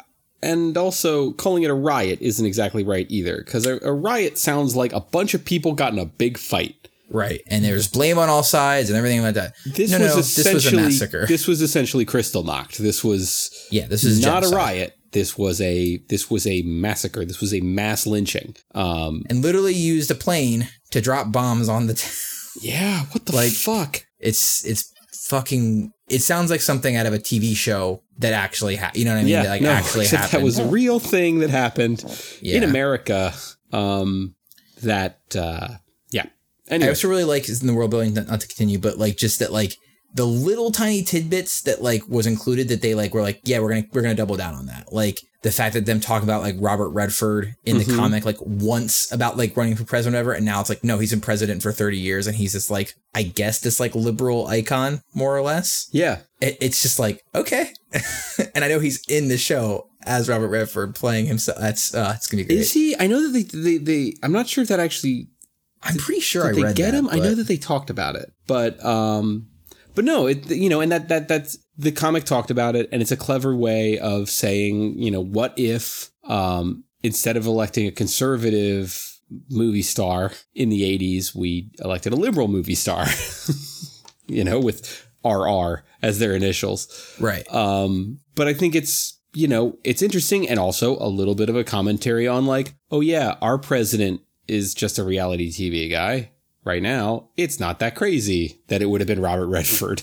right Um, no, I, I think just little cool little things. And then just like when she goes to the essentially the reparations center to do her little detective work and they just kind of walk you through like how that process would work. And you're like, huh.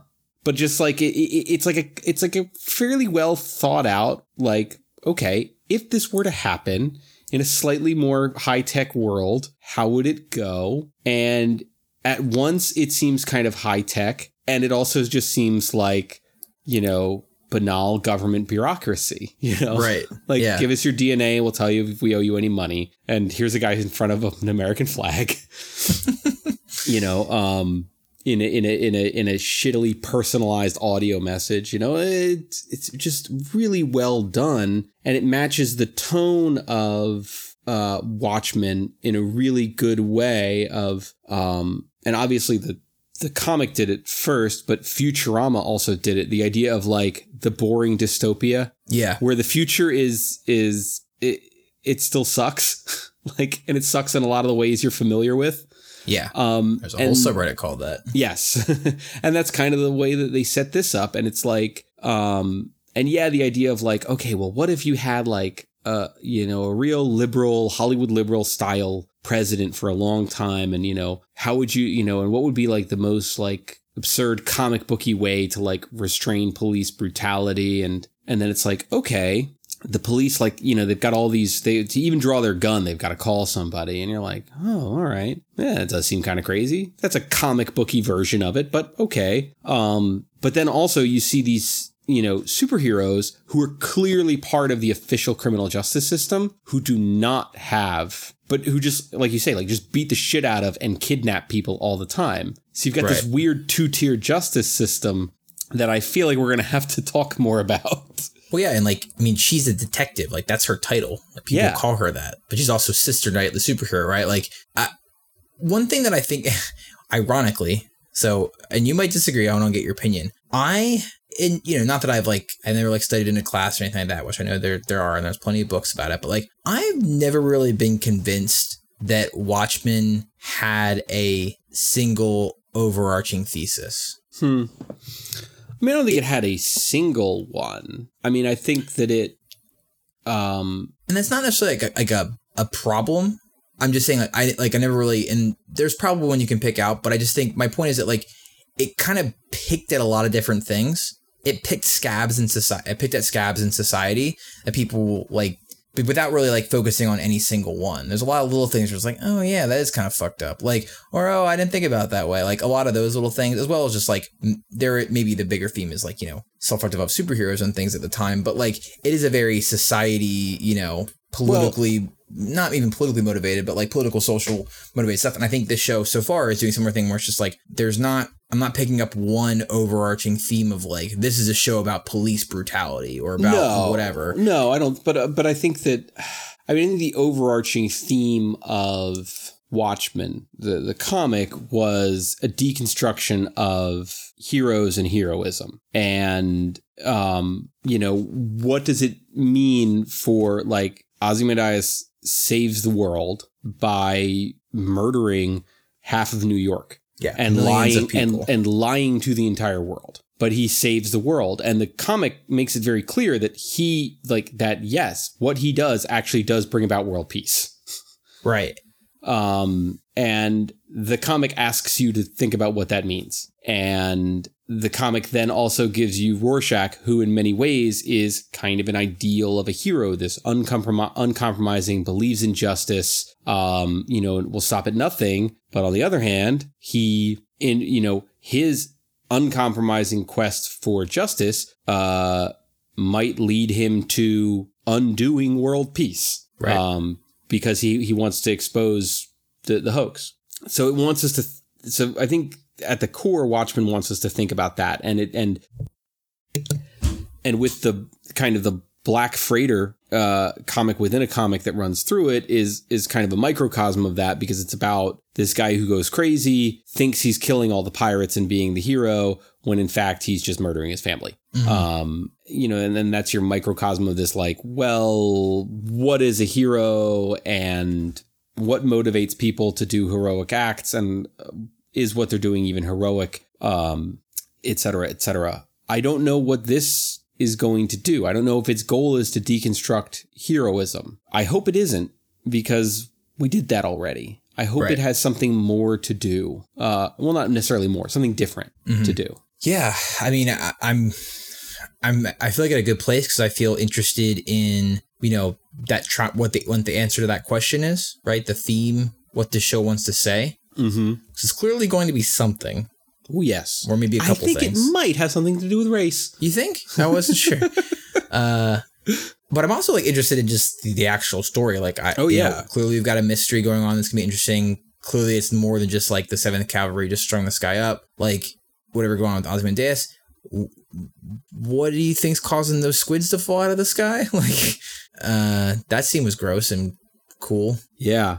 Uh, and also interesting that they really went out of their way to point out like this is a sequel to the comics, not a sequel to the movie. right. And they mentioned transdimensional attacks. Yep. and you know still a distrust for Doctor Manhattan, but not from you know not from what happened in the movie.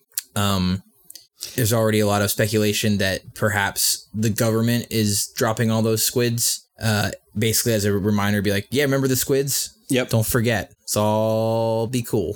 yep. Everybody say cool or the squids come back. yeah. So I I'm just I don't know. I'm really curious. I did not expect this to be capturing my interest and everybody else's apparently. Uh, yeah, I just- mean, it just they they've done they did such an amazing job of capturing the tone and the feeling of the Watchmen comics um into a movie. It's it's such a great job of that. Um, it, it- it's it's it's been it's been very impressive. Um, and you know there there was there's there's little things about like the very deliberate um you know other people have written about this like if you if you look at Watchmen um every page is broken out into these exact same nine panels for the most part um and sometimes sometimes they'll stretch them a little bit but you really never get um it, it- so so the the uh the visual storytelling has a has an incredibly measured and distinct rhythm to it in the in the comic. Um and that is kind of goes hand in hand with the ticking clock metaphor that goes throughout the entire comic. But the show has done a very good job of making the pace feel it has that same kind of measured pace as the comic. And it feels very deliberate like the comic. Like i am showing you these things on purpose in this particular order for a particular reason and and it, it has that feeling to it and just the sense of dread um you know and all of the little visual cues like every time they remind you of like the smiley face with the blood. Like in episode 1 where she's cracking the eggs into the bowl yeah. I'm like, as it's happening, I'm like, you motherfuckers, you mother, oh my, you fuckers, and how like the one, the one egg that's like the the the left eye has like a little bit of blood in the yolk. I'm like, you sons of bitches. Um, but just reminding you of these things and using the clocks and doing all that stuff to draw attention not only to the ticking clock of the show, but to remind you of the comic. And it all feels very intentional and it doesn't feel like the stupid little winks and nods that you see in other superhero stuff of like, huh, oh, I get it. I know that name from the comic. How about that? Yeah, you're right. It's it's like and there's little there's little things everywhere, you know, copies of Under the Hood and all these Yep. different things like but it feels like I said, it doesn't feel like remember this? Yeah. Remember that? It just it feels like a, a, a lived in world that has been that has had superheroes in it for a hundred years. Yeah. And just like little things that like as well just like when they're in like the police ship and it's like, "Oh, it's like the owl thing." Yeah. This ship. But it's like that makes sense if someone like would like I mean, I guess the opposite weaponize is like to I mean, turn that into a thing that police use like, "Oh, yeah, that makes sense, I guess." Like Yeah, and and we're gonna lived in is the best way to describe it. the Nite Owl is there Nite Owl is going to come back into this story one way or another i mean we keep seeing his gadgets popping up a lot Mm-hmm. but also there's a lot of owl based imagery that we keep seeing Yeah, a lot. like uh There's a mug at one point. there's a mug in the first episode girl's costume in the second. yeah and a couple other just like decorative owls in places Mm-hmm. and again given how carefully this show apes a lot of the style of the comic in the way that like the comic loved to plant little visual hints of things um throughout it that yeah we are Nite Owl is going to be important one way or another And really that's the only characters that are like I don't think I don't think Dr. Manhattan will be important as a character. no i think at this point he is a force of nature Right. i mean i think he's going to matter in the story but not in the way that like what he wants and thinks is going to matter Yeah. um But I think, you know, because the only three characters left really are Ozymandias, Silk Spectre, and Nite Owl. Nite Owl right because So- yep that's right. Because everyone else was either dead or yeah. Um a metaphysical being at this point. So do you have any like now this is fun we get to do it. We were just talking about it last time game of thrones like oh maybe we won't do this anymore you know is but it now seems like you know hbo has committed to a, a weekly release schedule. Disney plus is allegedly committing to some variation of that. Hulu has pretty much doubled down on that for the most part. Uh seems like outside of Netflix, most of the other companies are kind of shying away from it for some. They could be good or bad reasons, but for us, I think we both were saying how we missed that to a degree.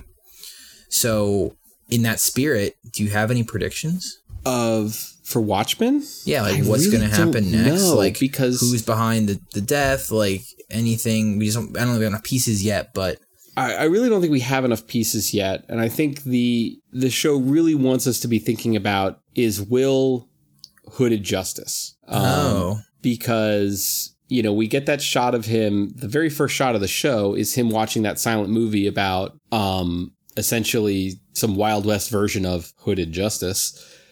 Um, and then uh, the first thing he says to um, Sister Night when he's like being crazy old man outside her bakery is, "Do you think I could lift two hundred pounds?" Right. She just ignores him, and it's like, "You mean like the weight of a full grown man to put him in a tree?"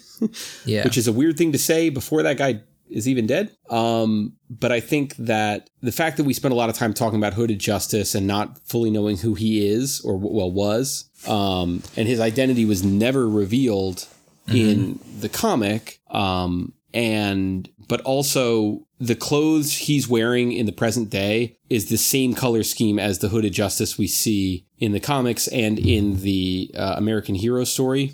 Hmm. I hadn't picked up on any of that. but that also feels like maybe a bit of a red herring Yeah, could be. but clearly there's something going on like he's he you know there's more to his backstory than we're being led on to and he and he's got friends in high places he gets pulled up into what I, i'm thinking is an owl ship I would have to assume something similar. there at the end like friends in high places you mean like the minutemen Yeah, you mean like Nite Owl, maybe? yeah um it so it just seems like the show is setting that up um Hmm.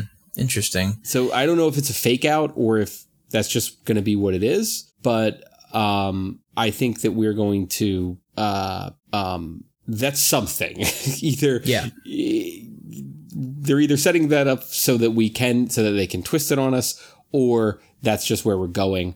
Um, but I think there's really so few pieces to put together now. I mean, what are what is the Seventh Cavalry planning? You know, why are they getting watch batteries to build some kind of bomb? Interesting that it's watch batteries, given the importance of watches and clocks in the Watchmen lore so far. Um, I wonder if we're going to get a like more of a villain at the heart of the Seventh Cavalry, or if it's always just going to be a bunch of masked guys and we're not going to get a big boss for them, which I think would be interesting. Um, I really hope we learn more about Looking Glass. That guy is fucking fantastic. Yeah.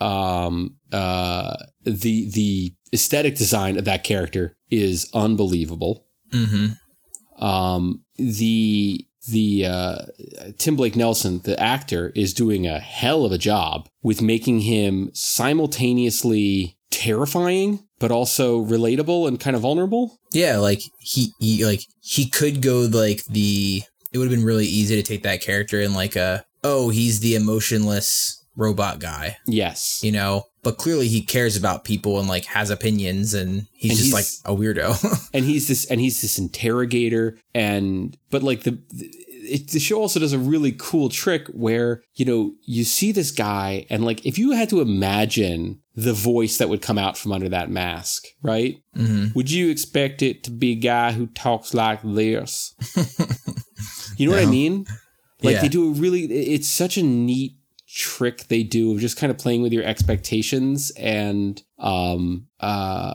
and just subverting subverting little things of just what you expect from this guy and then you expect him to be this cold and calculating and he reads people and it's his you know and he's this master interrogator but he's also like you know he's he's clearly got feelings and complexity and um and you also feel like they do subtle little things where they indicate that the mask and thus his hero identity is kind of a burden for him you know it's clear he doesn't like wearing that mask it doesn't look comfortable you know yeah, but at the same time he had it on at home by himself. right weird Yeah.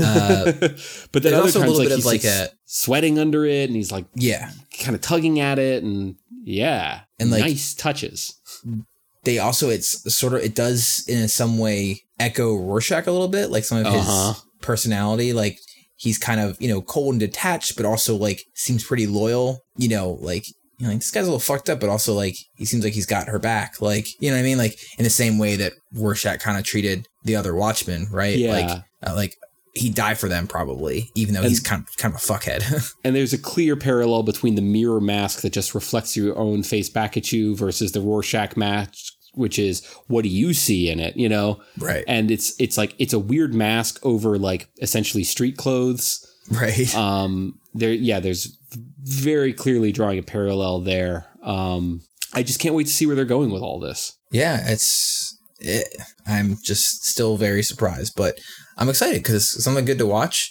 Um, you know, I, I was planning to re up HBO anyway because I I think I want to. I don't know when it comes out, but I want. I think I'm think I'm gonna give this His Dark Materials show a shot. Yeah, why not? um, because I've never actually read those books, but I know a lot of people who, who have that really like them, and uh, I it looks it's got a good cast and stuff, so um, might as well. One more thing about Watchmen, I think Red Scare might be my favorite superhero concept. Yeah. In that, like, I just love this. Like, it's so lazy, but so good. Like, he's just a Russian guy who wears like a red tracksuit and a ski mask, and he's called Red Scare. When So some- yeah, good. someone calls him a Nazi, and he's like, "I'm a communist." A fucking communist. Um, I Oh. would like to get. I would like to. I hope we get a little more of like the state of geopolitical relations. Yeah. Like what are like what's what do the U.S. and Russia actually like do? That's you know, very like good. Yeah. um, it, I did find it. I, I don't think this was in the comic. I might have missed it if it was. It's been a long time since I've read it. But like when they mentioned that like Vietnam is a state, and I was just like, what? Yeah. was that in the comic or was that something they I extrapolated? don't. I don't know. It's just we well no, awesome I think idea. it was because we we won Vietnam because we had Doctor Manhattan. Right. I just don't know if they elaborated that it was like that they not only was it that we won Vietnam, but we ceded it as No, part I- of the United States. I think States. at one point, I think there might have been a line or two in the comic of just you Okay. know, uh, you know, oh, Vietnam was the fifty first state, and then Cuba followed, or something like that. But um, yeah, no, there's a Yeah. lot of interesting things there. Um, but I like it because to they s- they they're like approaching the the alternate history and playing it out be, because they're also like understanding the real history, like Mhm. including the Tulsa massacre and then the propaganda that Germany sent during World War One. Like that was real. They did that. yeah, like, no, those are uh, real appa- things. uh, and apparently that that letter is word for word like a real propaganda Yeah. leaflet. Yeah. And it was like, yeah. and like they were lying. Like that was not, from what I understanding of some reading about it today, like that's not how, that's not the truth of, No, I don't think the Kaiser. Yeah, Yeah, I don't think the Kaiser Germany. was all that willing to let you know African Americans into Germany. But on the But- other hand, not wrong. yeah, not not wrong. yeah. So, uh, yeah, I mean, I, I assume we'll probably get, if we get more of this format of probably slowly revealing who Will is. hmm and as well as I think, you know, I think when we get, I think the third episode is now time to reveal another point of view character, and I think that'll be Silk Spectre, maybe. So I'm not the, sure. The um the preview we int- we it looks like Silk Spectre is going to get introduced into the plot. I, who knows if it's you know how how to what degree she's going to be a main character. Um, the senator that was at Judd's funeral Mm-hmm. Looks like that he is going to become he's got something going on like we Keene, do right? That's his name. I, I don't Keene? remember but that um but he's going to be have something going on and then um the kind of piratey cop hero girl that was piloting the owl ship in episode Oh yeah, one yeah. she's getting a lot more screen time in the preview Mm. I think I think her name is Pirate Jenny. but I don't know I don't know what that I mean like I don't know if it's just they're just putting her in there or if if she's going to become a more important character. It's tough to say. What'd you think? I, I didn't get to ask before we move on. What'd you think of like the fucking weirdo clones that Ozymandias made? Oh, I, kn- I I knew that there was there was something up with them the minute like he's having they're they're, they're giving him the cake and uh the guy hands him a horseshoe to cut the cake with. I was like, oh, these guys are robots or clones or something. Yeah, my first thought was robots, but I should have thought that like, well, no, Ozymandias is good at genetic stuff. That's like what he does, and so should have thought clone. And then when he fucking roasts that guy alive in the fucking container, Yeah, like so weird. yeah. Um, Jeremy the Irons is a good pick. Jeremy Irons is never a bad pick. That's true. Um, uh, yeah, I'm very curious to see where they're going with him because it would be fine. It would be absolutely fine if Adrian Veidt descended into madness post Watchmen, right? Yeah, Totally fine. Totally in keeping with this character. What would also be totally fine and totally in keeping with this character is if he's got another bonkers ass scheme. It's true. And and I'm I'm I'm totally good with either one of those. Um Yeah, I could totally see an almost unconnected plot line that's just we get 10 minutes of him each episode of him just like the weight of what he did just drove him fucking bonkers. Right. Because you could, because because there's a couple ways to look at these. You know, you could say that, oh, this is just they're just teasing us a little bit of his story and it's going to meet up with everybody else's later on. Or this could be like the Black Freighter and this is just some allegory for the larger story. Mm. You know, because you could also say, oh, well, the American hero story is we're going to get scenes from that each episode, and that's the new Black Freighter. You know, Mm. um, maybe it's the Ozymandias story. Who knows? It's nice to not know for once. Oh, it is nice to not know. I can't wait for Sunday. Yeah, it's gonna be good. It's, I'm glad that's something to look forward to. And Yeah. uh, I guess we'll we'll be discussing at the end of episodes like this, um, moving forward. I think I think we have to. Unless it gets bad, we might just drop it then. But I don't think we will. we didn't drop Game of Thrones when it got bad. this thing would have to shit the bed hard um, to get bad. But anyway, Yeah. we've been talking for more than two hours now, Oof. So I think we got to wrap this up. Yeah, and we only did half of the things on our list, so I know I got so many more things on my list. we'll talk about more stuff later. We will. All right, guy. All right, Have have a good night. you too. Later.